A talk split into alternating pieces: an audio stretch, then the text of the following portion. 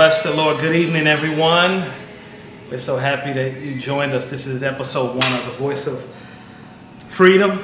I am Ronell Tate, and this is Derek Betts, and we are your hosts for this show. And, um, we're so excited to be here, and we're excited that you've chosen to join us, to be with us tonight. We know that you could be anywhere else doing so many other things on a Monday night, but we believe that once we get going and once you see what we're doing and hear what we're doing, there's no other place that you would rather be than right here with us, because our nation is in yeah, flux. It's in flux. It's in turmoil right There's now. A lot of swirl going on, a lot of questions that are are, are in people's minds, and they're yeah. trying to figure it out. Yeah.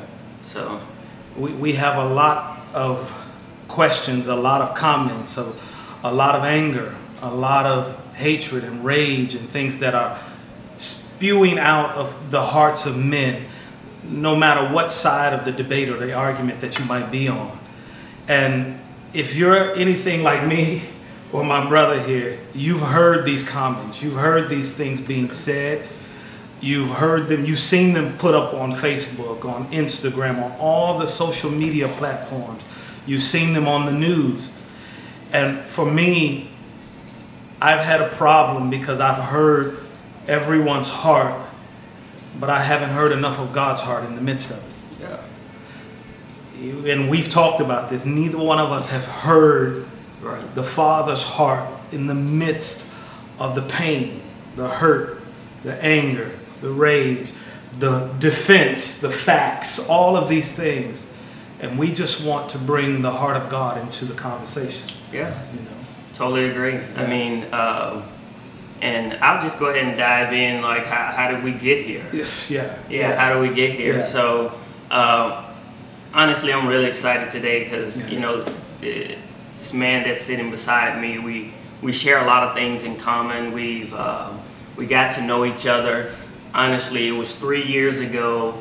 Um, almost to the day, uh, almost to the month yeah. uh, in twenty seventeen, and it was around the conversation of race. Yeah. At that time in Dallas, there was um, uh, a situation that happened with the police, and uh, it sparked a conversation um, yeah. a- around race with the, uh, my church family, Upper Room, and uh, Ronell was one of the speakers to speak on what was called the ism of race. And at that time, God had begun stirring some things in my heart as it related to race. But um, I was, honestly, I was frustrated. Yeah. Because even from an, from an African-American uh, perspective, from an African-American man, uh, black man perspective, I felt that the voices that were speaking on, on justice, on social issues, on race, that those voices weren't necessarily speaking from a kingdom perspective. Yeah. And this is not a, I guess this is not like a prophetic something that God gave me, but I just felt in my heart that God was going to raise up some voices yeah. and that they were going to come in the same spirit of like uh, Martin Luther King and things like that, where they weren't going to uh, try to achieve justice outside of Jesus. Come so on. when so when I heard Ronell speak, um, the first thing that came to my mind, he's one. And I had I have to connect with him. So yeah. um, so after that, we ended up. I ended up uh, stopping him after a service one day, and we started talking. And he, he said that he was in the process of moving, and lo and behold, he was moving in a neighborhood that's right across the street from my development. So we were like within minutes, a minute or two of yeah. each other. So we knew it wasn't a coincidence yeah. Yeah. that God had put us together. So over the course of the last two or three years, we've just been having conversation on raising kids. What is God saying? Family, uh, family marriage. What is God saying to the church? What is He saying to us yeah. as as black men uh, of being a voice for uh, for righteousness? Yeah. So yeah. you know that's that's how it started, and it's amazing. Three years later, we're on this same conversation yeah. on how we met. So I believe this is divine yeah. of what God is doing yeah. right now. I, I know we we had this conversation. Uh, A couple of weeks ago, we were just talking as we were preparing, and, and I said to Derek, and I believe this, is that three years ago, I believe the church as a whole had an opportunity. I had an opportunity yeah. we had an opportunity. And both he and I have stated and said that we weren't ready to take that opportunity by the horns, so right. to speak, the bull by the horns, and dive into it. But I believe the church had an opportunity to begin to bring uh, what the scriptures say in Second Corinthians chapter five, uh, the ministry of reconciliation. Yes. Reconciliation in our nation, there's been a cry for it for years. Right. And three years ago, when it sparked here in Dallas, it also happened to spark in the Carolinas and, and other little places. And it was an opportunity at that moment for the church to rise up and take its place where the Father said that Jesus came and reconciled us to himself, thereby giving us the ministry of reconciliation. And and I can remember on the, uh, I don't know if it was the first Sunday I spoke or the second Sunday we were there, I said to the church there that if we are seeing issues, whatever issues are in our world, it's our responsibility. It's right. because we as the body, we as one body, we as the church right. collectively have not stepped into what the Lord has called us to.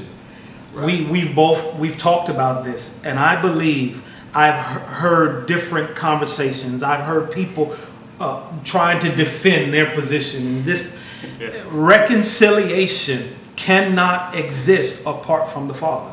It can't. It cannot exist apart from Jesus Christ. So if I, if we are attempting to reconcile, bring reconciliation apart from the kingdom, it'll never happen.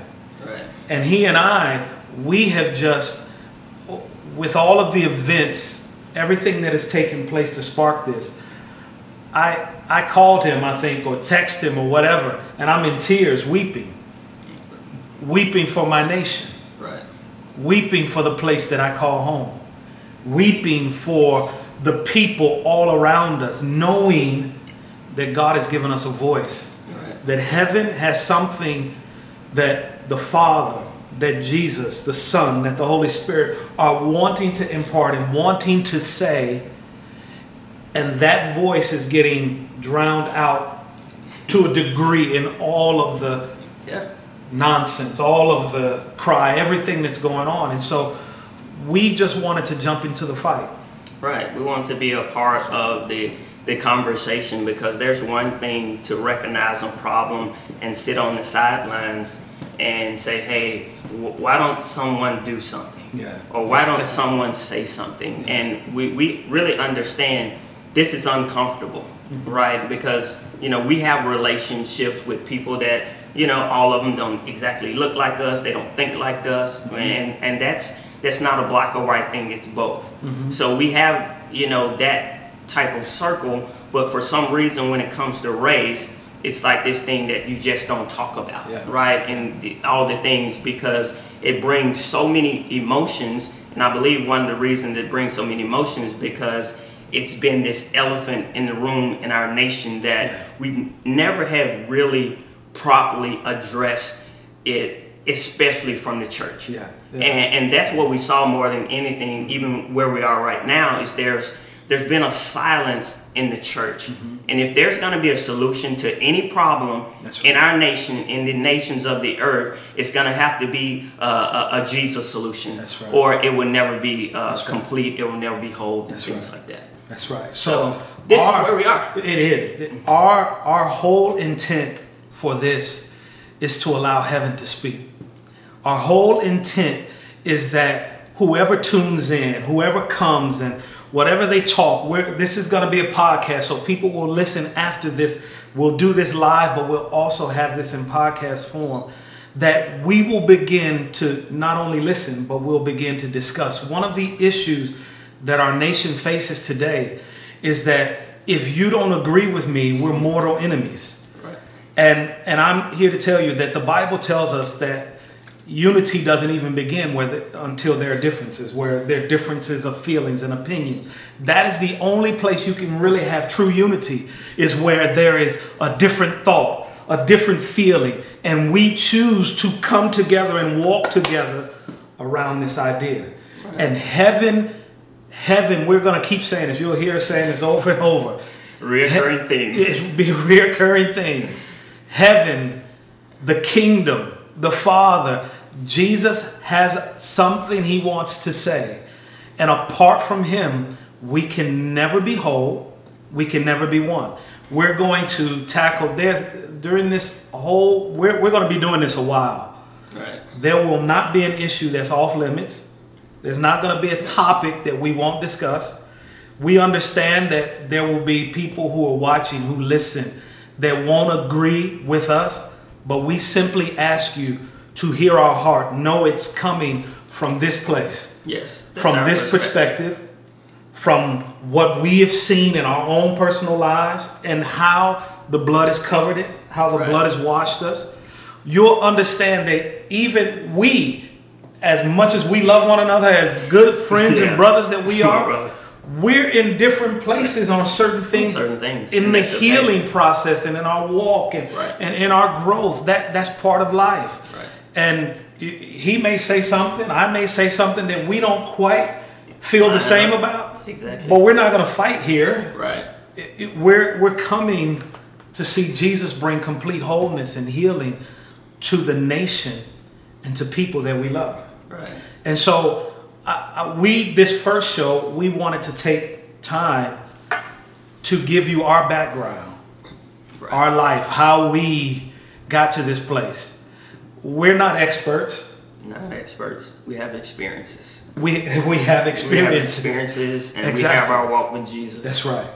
Jesus has healed us of certain things. Jesus has brought us to different places to see things differently from the way we were raised. But we have a history that we want to share why we're here. Right. Why I believe in certain respects the Lord pointed us out and put his finger upon us that by faith we would step into the fight. So we just want to, each one of us is going to take time tonight to do that. And and I wanted to, we wanted to start, my brother Derek is going to give you his history. Tell you where he came from, how he got here to Frisco, Texas, and what life looks like for him right now and where we're going. So yeah, you know. So yeah, it's it's amazing how what God has done in brought, bringing us together. Because uh, I'm from Mississippi. I'm proud to be from Mississippi. Even you know with the uh, events that have happened in Mississippi over the last week with the. Uh, with the, uh, the the Mississippi legislator legislators, um, they uh, voted to um, to change the flag in Mississippi because it had a Confederate uh, emblem on it. So uh, I mean, so everyone knows the history in Mississippi. You know, you heard all the things that happened in the past with race and uh, during slavery time. So you know, that's the context upon which I, I was born. So I was born in uh, Mississippi Delta. It's about seventy miles south of Miss, Memphis, Tennessee. Um, and one of the, the things that stood out to me, uh, even in at a very early age, is when I was probably in kindergarten. My mom and dad, they did not go very far in school. Actually, my mom couldn't read. Wow. But my mom worked as a maid, and she would go across town. She would go across the bridge from what we would say from our neighborhood, which is all black, to a white neighborhood to clean uh, houses in white people's homes.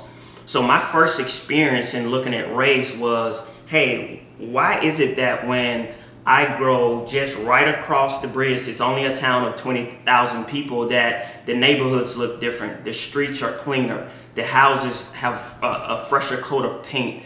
So my first experience was going across the bridge and looking like I'm going into a different world. Yeah. So that's where I grew up. You know, the it, it was it was racially divided. Yeah. So uh, and going up in school though, uh, when I was in elementary, I was second grade. Uh, I was attending my neighborhood school because honestly, that was the way to keep honestly segregation uh, going, by creating neighborhood schools. So if your neighborhood is all black, then your school is going to be all black. So you know there was integration, people were bused, but for the most part, schools were still racially divided at that time. And I was this was the eighties, early eighties. But when I was second grade, uh, I was given a test. Uh, it was what would be called today the Gifted and Talented Program. Uh, my mom, uh, they sent the paperwork home, and I had to take a test. And after taking the test, they said, "Hey, we want uh, you to be be a part of this program. But the program was only in one school in, in my in my town, and it was a predominantly white school. So from third grade through sixth grade, all of my experiences were, were growing up, playing every day, going field trips as part of this program with white kids. Mm-hmm. So my experiences already from an early age is I was being introduced to uh, people that were not like me, yeah. and I became comfortable with that world. So fast forward, you know, years, you know, go by, I go to college, uh, graduate from college, I begin to uh, get in the workforce. Uh, my degree was in biology, I worked in a few labs, but you know, the situation I was always put in was I was pretty much always the only black in in in, in a uh, in various uh, surroundings. You know, I was in R and D for a while, and I worked at a factory. Honestly, all the people that pretty much worked in the factory were pretty much all blacks. The people that worked in R and D, or what we called at that time on the hill, Uh, it was predominantly white. Yeah, so yeah. those were my experiences, and God just seemed to always open these doors up for me. So that began to paint a picture in my mind, even when I uh, moved to Frisco, Texas. So in twenty ten, uh, just at, at, at a word of the Lord, God began to just stir in us that, you know, He was calling us to, uh, as He did with uh, Abraham, get thee out of that country and that your kindred, and go to a place that I'll show you, Genesis twelve. God spoke to us from that from that passage, and He just began to um, speak to our hearts that, that He was changing something, and He wanted to change the course of a generation. Prior to that, uh, I felt this call to uh, get into get into politics, and and uh, I was about to run for mayor uh, of my hometown in Clarksdale, but due to um, I was on the election commission, and you had to renounce that a year prior. So I couldn't really run, and honestly that devastated me, because I went through a season uh, prior to that, two or three years prior to that, I went through a season of spending time with the Lord, and I would just begin to weep, and I couldn't explain why. Yeah. I would call my wife from work and say, uh, you know, I'm crying, and I didn't know what it was, and I, I just, I thought something was like wrong with me.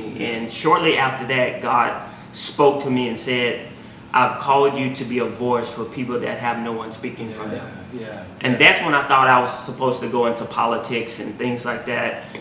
So, but after that experience of not being able to run, thinking I had heard from the Lord, um, it really fueled me to listen to God saying, hey, I am calling you to move. So we moved here, leap of faith, didn't know anybody, um, didn't have a job, no connections. You know, no cousins. Right. We didn't have anything but just this word from the Lord that we can trust Him. Yeah. So honestly, over the course of four years, four to five years, God just would just open crazy doors. Yeah. Like every time, uh, I mean, I walked for like two or three months trying to like, get my first job, and I, I couldn't find a job, and God just opened doors. Like I would meet people and they would invite me over to their house and say, hey, I just want to help you. Yeah. Uh, I would be at church, people would just give me checks and stuff like that. It was just like this crazy thing that God was doing. But honestly, what I realized when it came to race, I began to see this world where I, in my heart, I would give God credit for it. Mm-hmm. But honestly, in my heart, I really thought it was because either I was smarter or I was doing the right things, I was working harder than others, and I had no empathy for people that looked like me that experienced things that I didn't experience. Yeah, yeah. So this lens that I began to look at, this favor that was upon my life, I began to look at it through a skewed lens yeah. as if I was earning these things from the Lord. Mm-hmm. And I realized that, you know, that I had, in my heart, I, I had, you know, done something wrong. Mm-hmm. So, but I knew that God was calling me to be a voice, but I just didn't know what that looked like. Yeah. And I knew uh, after about, you know, a few years ago, I began to realize that, you know, this thing with government had nothing to do with politics. Yeah. Because, see, if, if you think about politics, politics all, is all about debating. Mm-hmm. It's all about, you know, who's right, who's wrong, and things like that. But but government is God's government is totally different. Yeah. You cannot politics is too small to stuff the kingdom of God inside. Yeah. That's why I believe yeah. most politicians That's with good truth. intents fail the because they're trying to stuff poli- the kingdom inside That's of politics That's and true. the kingdom is too big. Yeah. Yeah. You know, so mm-hmm. everything has to bow to his kingdom. And that's when I began to realize, no, I don't have a call to be in politics, but it's to to to force heaven's government upon earth. Yeah, yeah. And and that's and that's my call. Yeah. So during the coronavirus, uh, speeding fast forward ahead a little bit, God began to speak to, speak to me and speak to my wife. Uh, many people, and I believe it was true, many people were uh, saying that God was uh, starting this season of rest. And I really believe that it, that was relevant and it's true. And even for us, he was he was starting this thing of rest. But for us, God took me to where Jesus was in the garden. Mm-hmm. And it, he was in the Garden of Gethsemane. And every time he would go to pray, every time he would come back, the disciples were sleeping. Yeah. He said, "Can't you just sit here and watch and pray just for a little while?" And he did it three times. Mm-hmm. And during that Uh, season uh, when we first, you know, went through the coronavirus, everything was locked down. God convicted me and told me that I was sleeping, and it was wow. time to come alive. Wow, wow. So not that there was wow. a counter narrative to yeah. to season of rest, yeah. but for me, God added something to it and told me to come alive. Yeah. And it was during that season that I began to realize that God had called me to do certain things, and that I was basically hiding because of fear, yeah. because yeah. of, of religious false humility. I'm just throwing it all out there. Mm-hmm. That there's mm-hmm. there's this humility or humbleness to not saying anything. And all those were just religious things that God was saying, no, that's not him. Yeah. Yeah. So God began to stir my heart, and I had seen many events where we saw uh, black men being, you know, killed by the police, where it was, you know, there was no justification for it. Mm-hmm. And all the other times, honestly, and I'm, I'm I'm trying to be as transparent as possible, all those other times I really felt like they must have been doing something wrong. Mm-hmm. You know, yes, it was wrong for the police to do it, mm-hmm. but evidently they probably had some kind of criminal record or something mm-hmm. like that mm-hmm. was transparent. Mm-hmm. But when when this thing happened with Ahmaud Arbery, mm-hmm. where he was in his own neighborhood, yeah. Yeah. J- going jogging, yeah. and some men. No matter if he was in a house being built, how many people all, all around the nation walk in houses that I mean, are being built? Yeah, I mean, honestly, I had a house built four years ago, and one of the times I walked in my house and somebody, like a neighbor, there was getting their house built uh, across the street. He was in my house. Yeah, and I'm like, around. I'm like. I know people do this, but come on, man. You're in my house. Right. I know, I, right, right. You know it's not finished. So when that situation happened, honestly, something shifted in my heart. Mm-hmm. Where, where I went from a posture of someone had to be doing something wrong to where I live in the same type of neighborhood that's, that's maybe five percent black in my development of ninety houses, and I can count the number of blacks that are in my neighborhood, mm-hmm. to I went from a posture of he he probably did something wrong to, you know, that could have been me. Yeah. That could have been my curious son. Yeah. You know, because it was unjustified. Yeah. Yeah. You know, he was just jogging in his neighborhood where he lived. Mm-hmm. And then when we had um, George Floyd, again, where it was graphic and things like that, like that, something shifted in my heart to where I went from this posture of seeing things from my own lens, where I was comfortable being around white people. God had showed me so much favor, and I misconstrued favor for my works, justifying why doors were opening from me, to where it immediately switched mm-hmm. to say there was favor on, on my life. Yeah. To where it went from, now I'm empathetic to the plight of others, yeah, yeah, where I see yeah. someone that where justice did not happen, where my heart began to break, yeah. and something happened in, in those moments mm-hmm. where I began to realize that, no, this is an issue. Mm-hmm. And, and it's not something where we're, we're blaming, you know, all a certain group. We're not blaming all white people. We're not blaming all police. That's not what we're here doing. But what I'm saying is something shifted in my heart to where now I can be empathetic and I can view the world through someone's someone else's lens. Yeah, yeah. So from those, we had conver- we began to have conversations. Yeah, I called you. You were weeping, and you know it was things like that. And then I remember talking to my wife about it. Yeah, man. Me and Ronell were talking, and she was like, "You know what? Y'all should do something together." And I was like, "You know, yeah, I like should. that. Yeah. We should." Yeah, yeah. So it was from those moments that I began to realize that you know even with me. I can say that God has has like always put me in a situation where, you know, I have been around a lot of white people, and honestly, my comfort level is more comfortable there, and I'm just being totally real, yeah. and it's because of the setting. But I'm still a black man in the United States, and I need people to see that as well, mm-hmm. and that there are things that are are specific to our plight that is different than others. Yeah. And it's and, and it wasn't, God didn't do these things so that I would have a blind eye to it, mm-hmm. but it was so that I would understand both worlds. Yeah. So now I can have conversations. I'm from the Mississippi. I, I mean, I, we were poor. I mean, I grew up, my parents didn't have a lot of things. Mm-hmm. You know, our city was racially divided. Even to this day, I mean, when I came here in twenty ten and I began to, um, And I began to have uh, people invite us over for dinner who were white. That was foreign to us. Yeah. And people began, to, yeah, let's have dinner and stuff like that, because I didn't have that growing up. Yeah. So yeah. even with my experiences of working with people and things like that, it never got to the level of intimacy of breaking bread with people. Yeah. It never got to the, the level of intimacy where we're worshiping Jesus together. Yeah.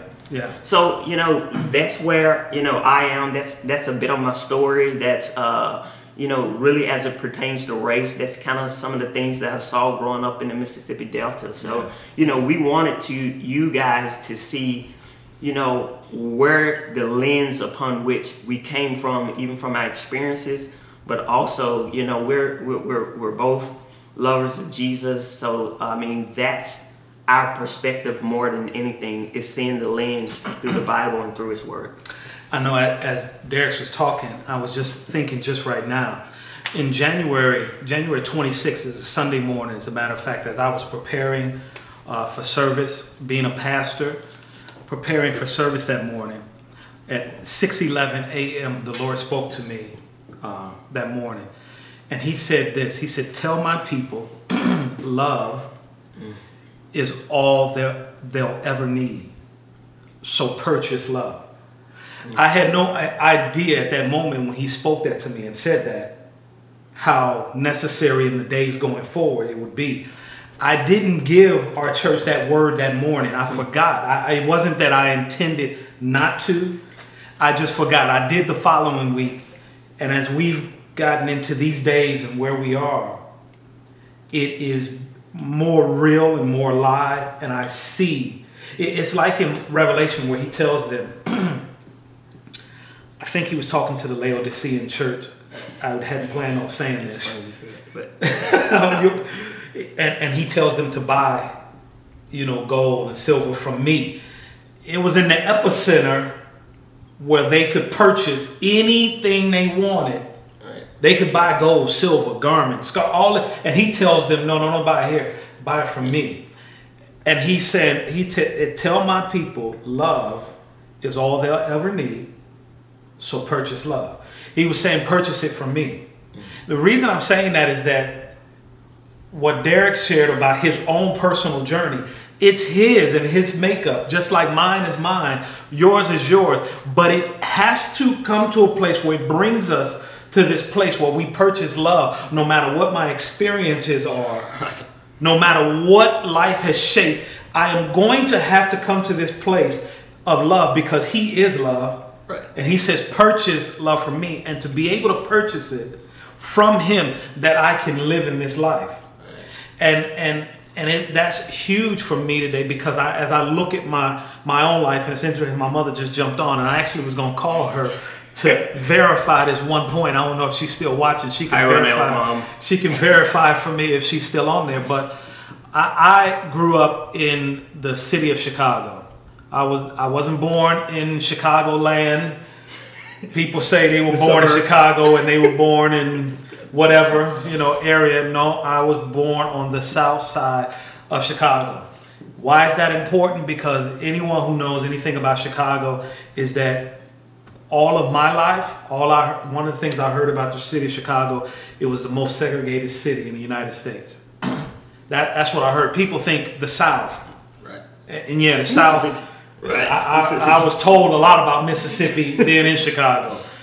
Growing up, I was told uh, be careful driving through Mississippi. I was growing up, and I was told don't break down.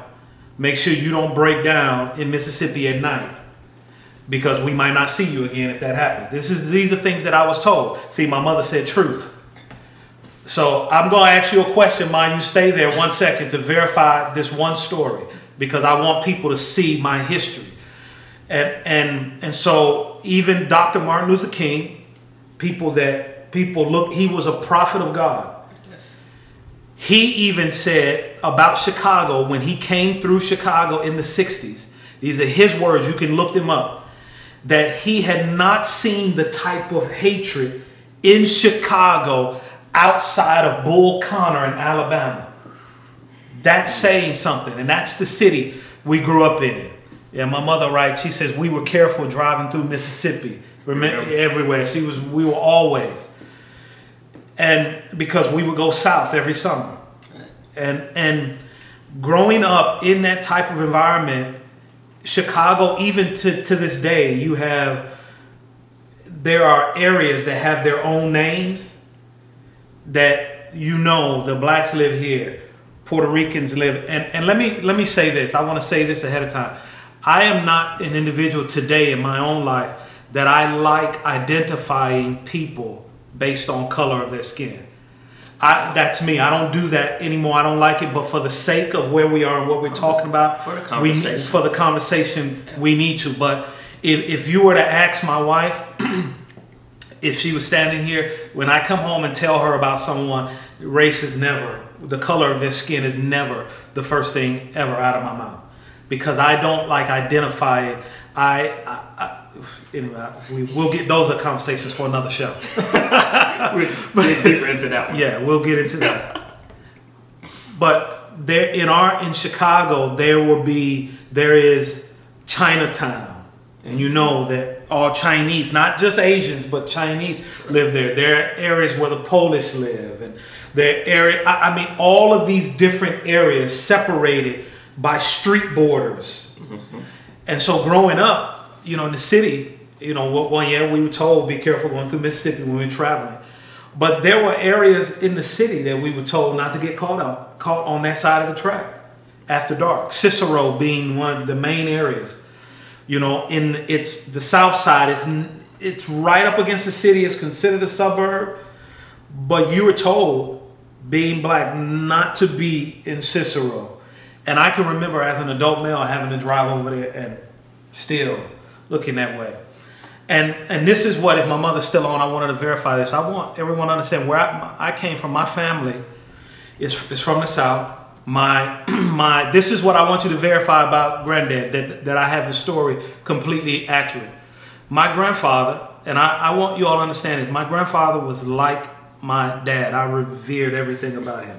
I loved him tremendously and still do to this day. If there's someone I miss, and I yeah, I miss my grandmothers, I miss, but there's someone I miss tremendously, it's him. It's mm-hmm. him seeing me get married, seeing my kids, seeing, you know, all of these different things. But my grandfather, and I want you to understand, my grandfather was born in Ponchatoula in the South, Louisiana, Mississippi. It's right there on the border. My grandfather, who had to have been sixty plus to seventy percent white, and I say that because my mother, we've taken D N A tests, and my mother is thirty some odd percent white. I am twenty-eight percent white.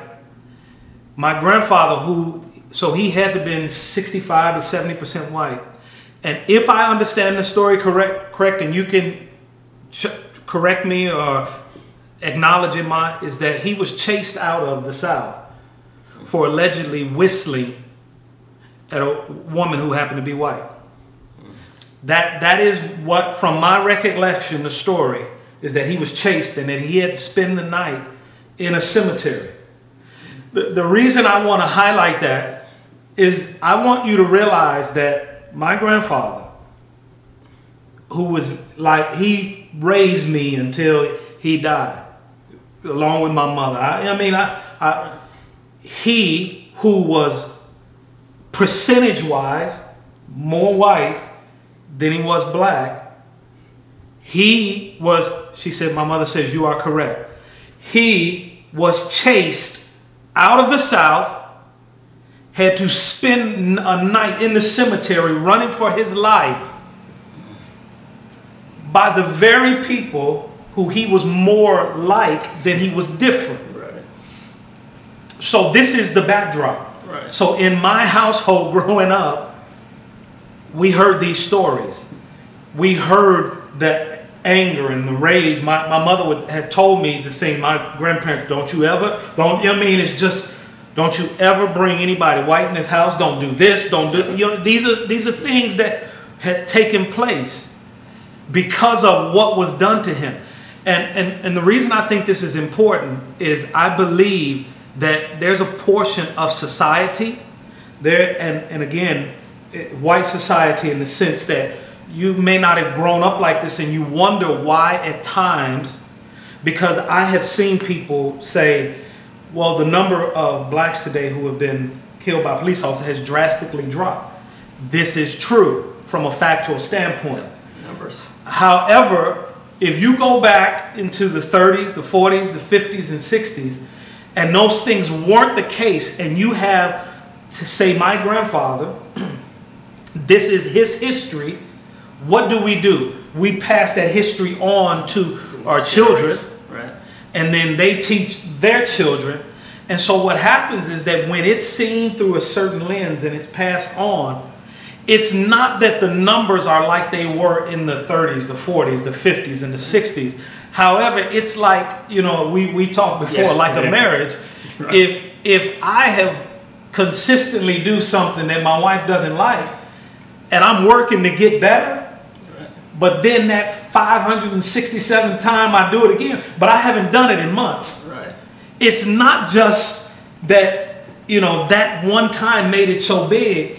It's all the it's other. The it's the compound. It's the history of it. My mother says, yes, we taught you all that due to our pain and fear.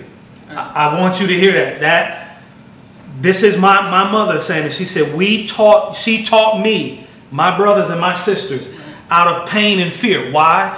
Because my grandparents taught her right. out of their experience, out of their pain, their anguish, their hurt, their fear. I recently said to my mother, out of this history, I said, what type of self-hatred did my grandfather have to live with to deny a great portion of who he was right. in order just to live and survive? Right. What did that do internally? You, you, you know, and so we we grew up in I grew up like this in Chicago. However, I didn't grow up like what my mother lived through, right. what her parents lived through. Did I experience? You saw segregation. I grew up. My neighborhood was all black until my mother moved to the north side of Chicago. Then I went to school, and and I actually happened to be in school around blacks, whites, Hispanics, Asians. I, I mean, all these groups that began to, it began to say, huh, th- th- life is a little, little bit different. Right. And then I go into high school, or, you know, I remember in high school, I, I'll never forget one, my uh, geometry teacher, sophomore year. Man, I hated that class. The reason I don't forget this guy, and I didn't like him much either, but this guy, I remember in the middle of class, made one of the most racist statements. It was on the south side of Chicago. South side of Chicago was majority black. The high school, I went to a Catholic high school that at one point in time used to be majority white. My dad went there. When he went there, it was majority white. When I went there, it was majority black. And he made a statement about the mayor we had at the time, Mayor Harold Washington, one of the great mayors of the city of Chicago. And not because he was black, he was he was a good mayor. But he died on this particular day, and this teacher made a statement about him. And, and I don't re- remember the full statement. I remember what it made me feel like. And I, I remember that. And so I remember that happening. I remember when I graduated high school. And, and the reason that why this is this is another one of those things that was big is I graduated valedictorian. However, there was another young man in class with me who happened to be white. His name is John Brock. He, for three years, had a higher G P A than mine. Well, he decided to take all his easy classes senior year. I took the harder classes and I aced them all. He got B's in a couple of classes. My G P A passed his. However, the school said, the administration said, that because he had been number one for three plus years, they were going to make us co-valedictorian. It was the second time that I had a sting of right. racism wow. hitting me. And I'm like, so I said, okay, what what I'm going to do is, you know, when we had to come to practice our graduation speech, I didn't show up. and and because my G P A was higher than his, I got to go last during the speech. Oh, yeah. And so I was going to deal with it then. Which I did. But those things, those were, they weren't my mother's experience. They weren't my family's. They weren't right. my grandparents. But those things you remember. But it, the strange thing happened is that as I grew, gave my life to Christ, Jesus got a hold of me and I actually literally, I got saved. for real. For real. Something happened inside of my heart. And I happen to be at a church that we hear a lot of churches say that they're integrated. Usually they mean they're still eighty, seventy percent one race and twenty, thirty percent another. But this actual church that I went to, they happen to be, it was thirty-eight, thirty-nine percent one, thirty-eight, thirty-nine percent others, and other racial groups made up the remainder. And I happened to be there, and I, I remember being caught off guard when I saw that racism was inside the church too. Yeah. And not just on one side, on both sides. Right. I remember having a conversation in the bookstore, and I'm getting to us here at Frisco when we get here and where I am today. But I remember a gentleman in the bookstore. He he, he was black. And our pastor at the time was saying that we're citizens, he was teaching, we're citizens of heaven. And he said, we're Havanian. That's what he was saying. He was saying, this is the, we're one race, that's, we're Havanian. That's, this is what he was saying. This guy walks up to me in a bookstore and he said, I know what Pastor is talking about. I know what he's saying. But you and I, we need to stick together. Mm-hmm. And my response to him said something had changed inside of my heart and that I hadn't realized it. And I looked at him and I said, man, you better get out of here. Get out of my face with that. And I was shocked that that was my response. Yeah. And it was my response is because I lived that division outside the church. I didn't want to live it right. where it was supposed to be no division. Right. I remember a situation where uh, a young lady, I didn't know she was interested in me. I, I didn't know it, but she was. Uh, she happened to be white. I didn't know it. She happened to tell someone in the church who was also white.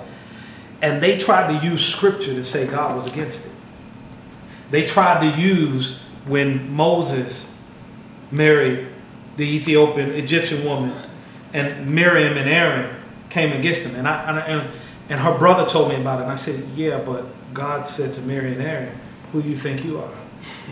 And he said leprosy. He says, Moses is not just any other prophet. He's different with me. I speak to him face to face. I don't speak to him in dreams and riddles like others. I speak to him face to face. In other words, if I had a problem with it, I would tell him. Right. And, and you know, and so that, it show, showed me some things, but my heart never grew angry in that, which said that, man, God was doing something different inside of my heart that I wasn't fully aware of. Right. And uh, then, you know, as time went on, I, the Lord pointed out my wife to me. And she happens to be white. I had never dated anyone. Up to that moment, I hadn't dated anyone who was white. And it was the Lord who said to me, look, there's who you've been asking for. Wouldn't it be, he said to me on a, getting on a flight to Haiti, wouldn't it be funny if that's your wife? And I reminded the Lord that I wasn't on a trip looking for a wife. I was there to do his work. But it, it was saying to me that there was something different that the Lord was doing. And there was this other conversation I had, one more, this conversation. I was on a bus in Chicago, in the suburbs, going to Chicago Heights. We had a, I had a, we had cell groups and we had an outreach or something we were doing. And I was on the bus and I was reading my Bible. Because, you know, I actually, when I got saved, I actually started believing everything I read there. It, you know. Um, I know, this stuff is real. It, it, it's real. And, and I started believing in it, and it started changing the way I view people, view situations. This is why I say I don't like using skin tones. I, I'd much rather want to know whether you believe or don't, you know, that's, than, than anything. That's the real litmus That's the test, real litmus you know? test. But I was on the bus and I was reading my Bible, and this gentleman was sitting next to me, and he was black, and he asked me what I was reading. And I said to him, oh, I told him the scripture I was reading. He said, do you know I'm preaching that this Sunday at the church? I'm an assistant, associate pastor, or whatever. He says, I'm preaching. I said, oh, really? And so we started talking.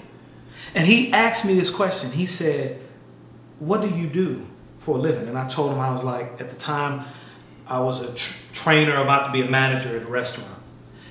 And his response to me was this: your boss must be black. That's what he said to me. In other words, that the only way that me having darker skin tone can get a promotion in society is that my manager had to be black. And I looked at him and I said, no, he's not. He's white. Then he said, well, his boss must be black. Oh. I said, no, he's not.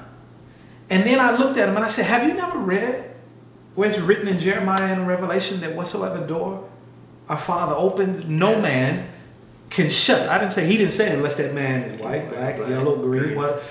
And he said, and whatsoever door my Father open, or whatsoever door my Father closes, no man can shut. And he looked at me with a perplexed look.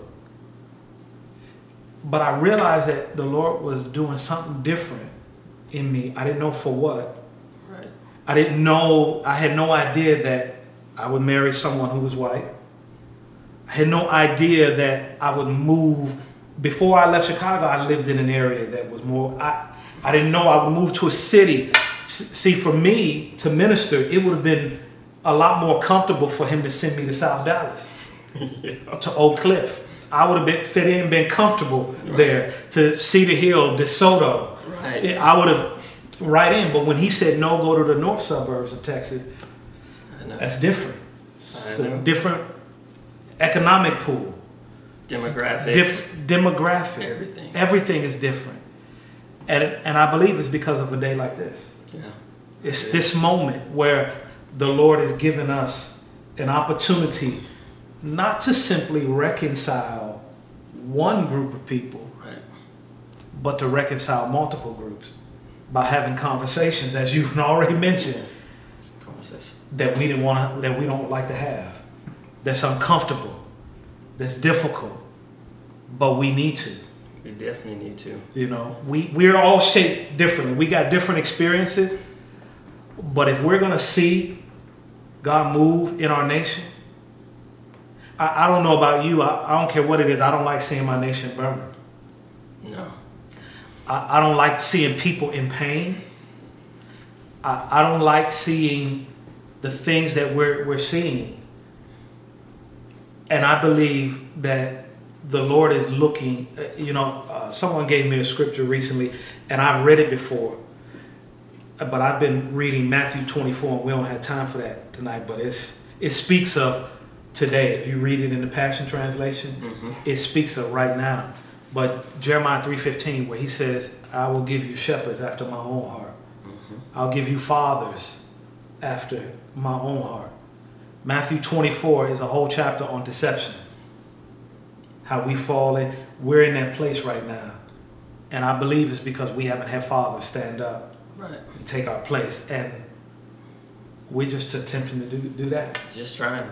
You know, no, you, you tapped into something that's uh, that I, I see a, I, I would say a common thread mm-hmm. with us, mm-hmm. and it's how God has like forced us to have these experiences. Yeah, you know, like He said, "Hey, this is your wife," and she happened to be yeah, like, right. You had never done that before, right. and prior right. to that, you you lived, you know, around, you know, mostly black yeah. people and yeah. things like yeah. that. Then he. He calls you to North Dallas, yeah, and not to just North Dallas. He called you to, to Frisco, Frisco. To which, yeah. when I first moved here, before I moved here, we came uh, Thanksgiving two thousand nine to just do like scouting, see what's going on. We stayed at the Aloft Hotel in Frisco, yeah, yeah. and one of the things that the person that was working at the Aloft, they was like, "Oh, you're visiting Frisco," and he was like, "You know, out of all the suburbs around here, this is like."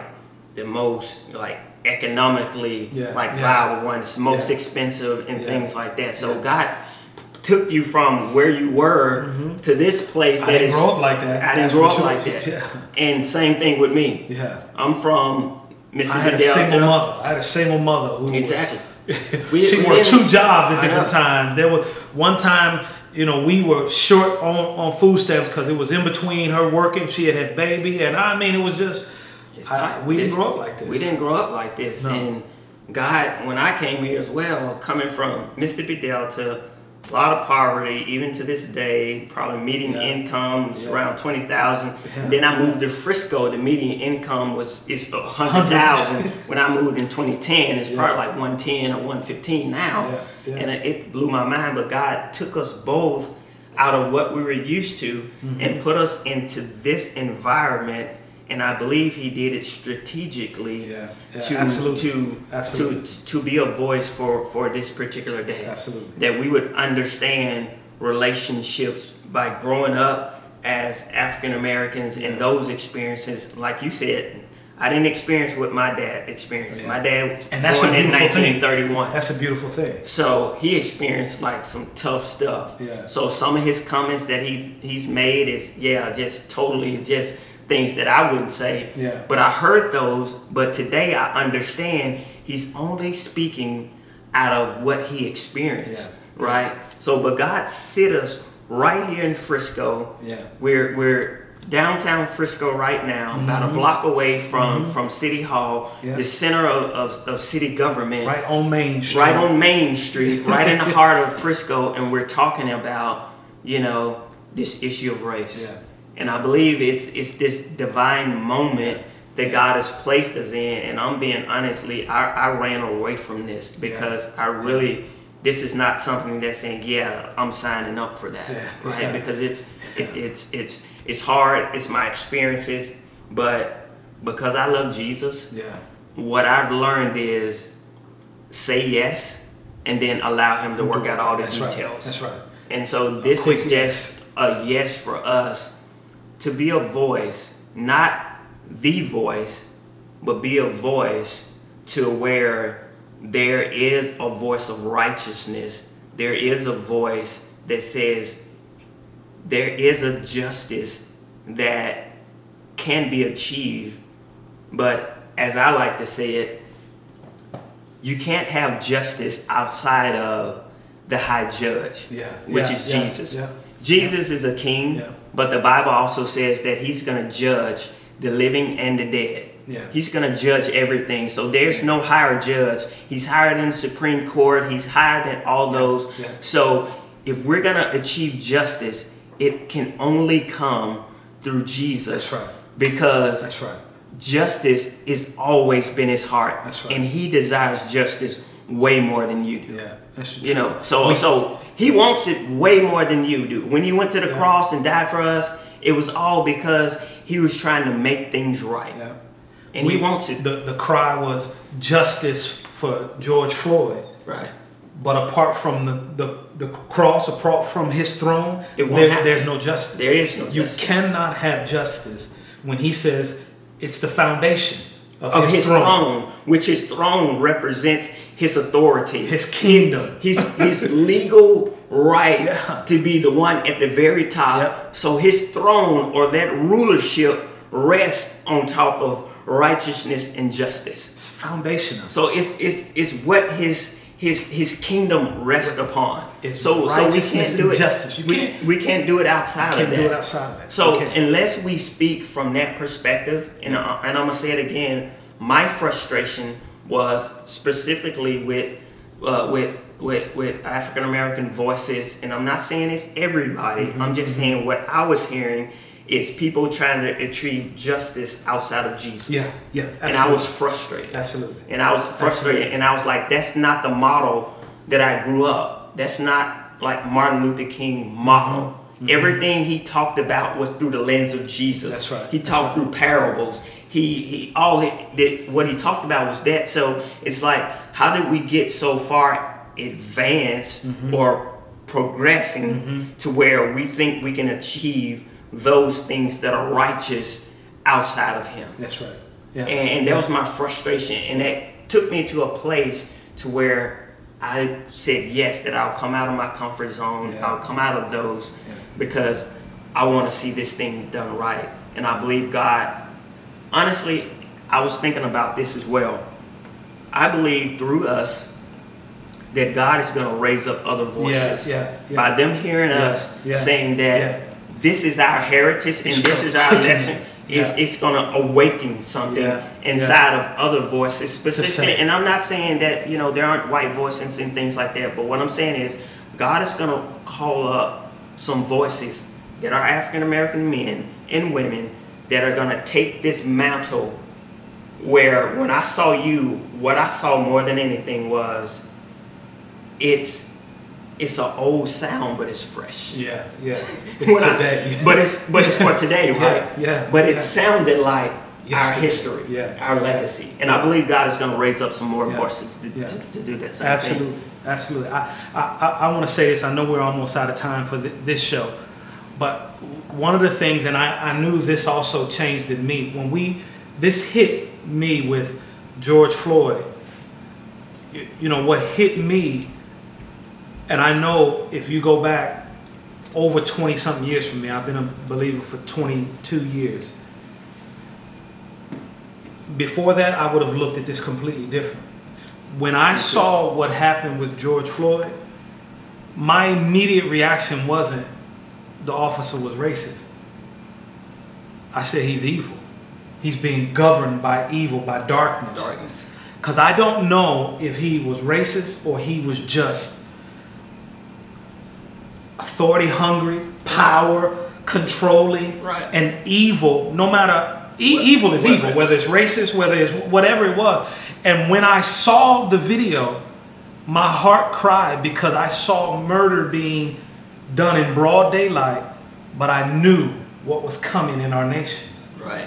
I knew that there was going to be this divide and yeah, this it's, it's undertone. Eruption. Yeah, this like volcanic eruption yes. was going to happen. That would try to splinter, to come at our nation, to rip it apart. And I just want us to know that Jesus loves our nation. He does. He loves everyone in it. All of us, we don't understand everything. We don't under, there are whites who don't understand why blacks thinks the, think the way that they do. Blacks don't understand why whites think and right. see things the way that they do.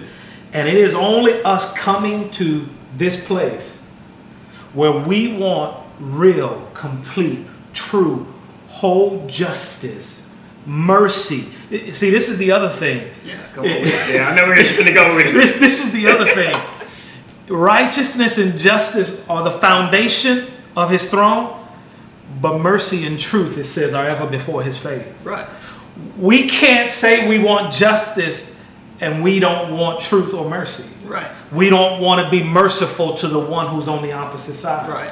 Mercy requires me to be understanding of the individual that's next to me, that's in front of me, that's around me. That I begin to see it through their, their lens, yes. just, not just my lens, yes. but mercy will force yes. me to look through someone else's eyes, which means I look through their experiences now, their experiences in the past. That's what mercy will will force me to do. It is. Yes. So, and and he's, we are taking up this mantle that I believe that I mentioned as, yeah, as fathers, but in Second Corinthians five twenty-one, I'm going to go back to it again. You all going to hear these scriptures a lot over the weeks, but where he told us that he's given us the ministry of reconciliation. Right.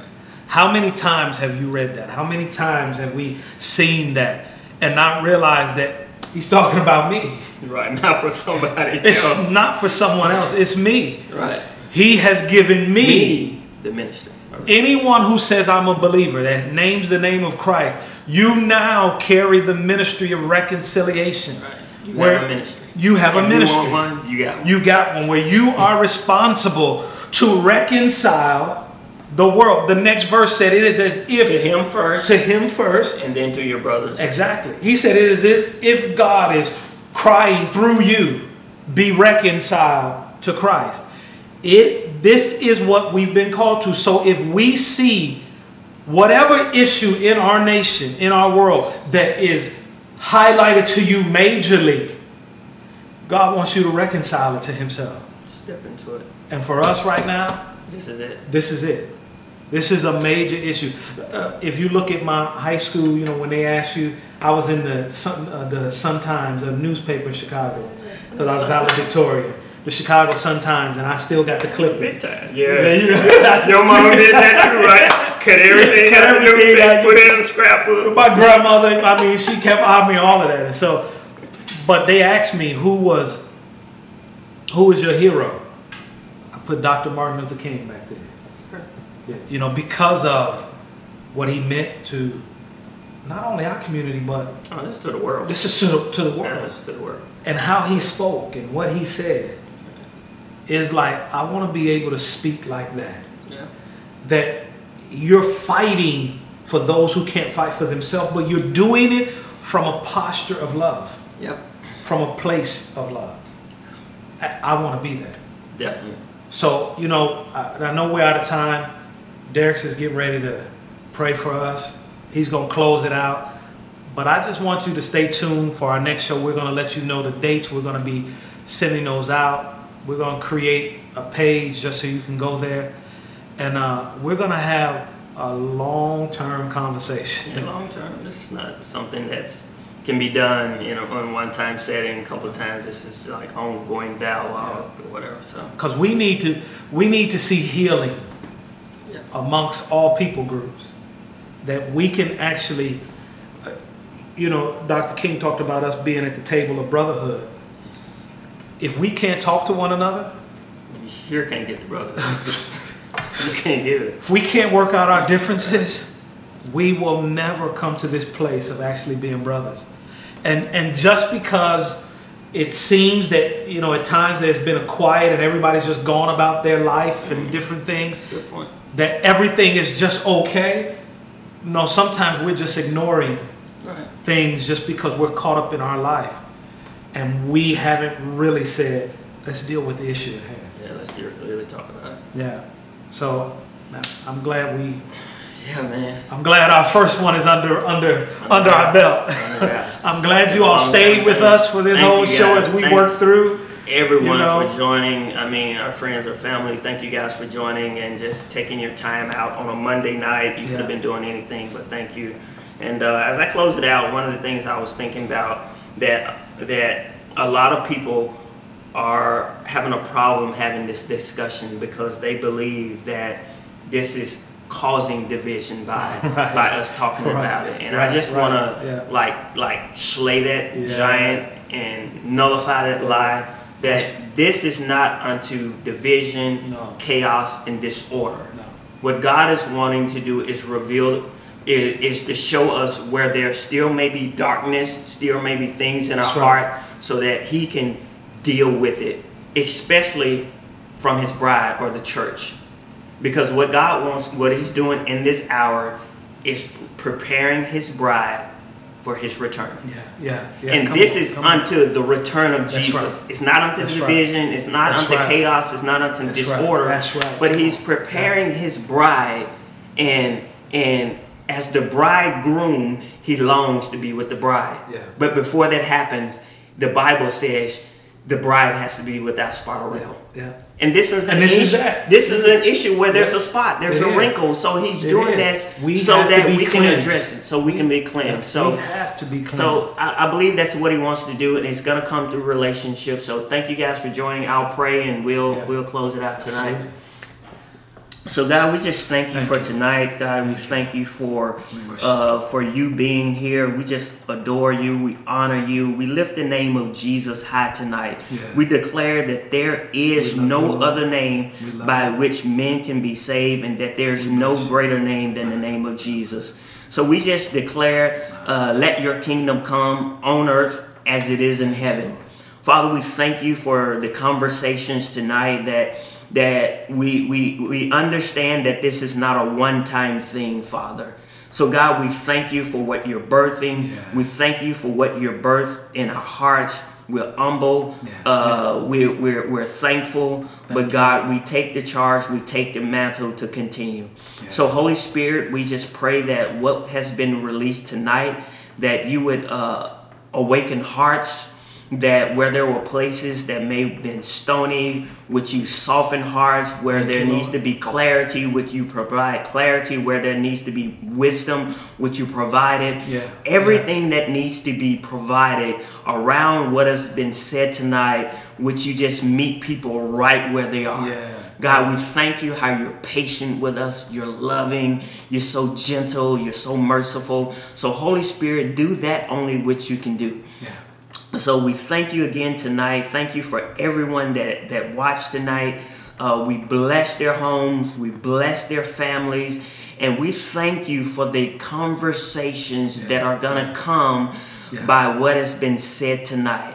Conversations among uh, people that look like each other, people that are black, people that are white, or whatever color. Yeah. God, we thank you for even the conversations that will happen between people that don't look like each other. Yeah. Yeah. We thank you that the elephant in the room has been exposed. yeah. We will no longer walk around it, but we will engage yeah. from this point on. So God, we thank you. We love you in Jesus' name. Amen.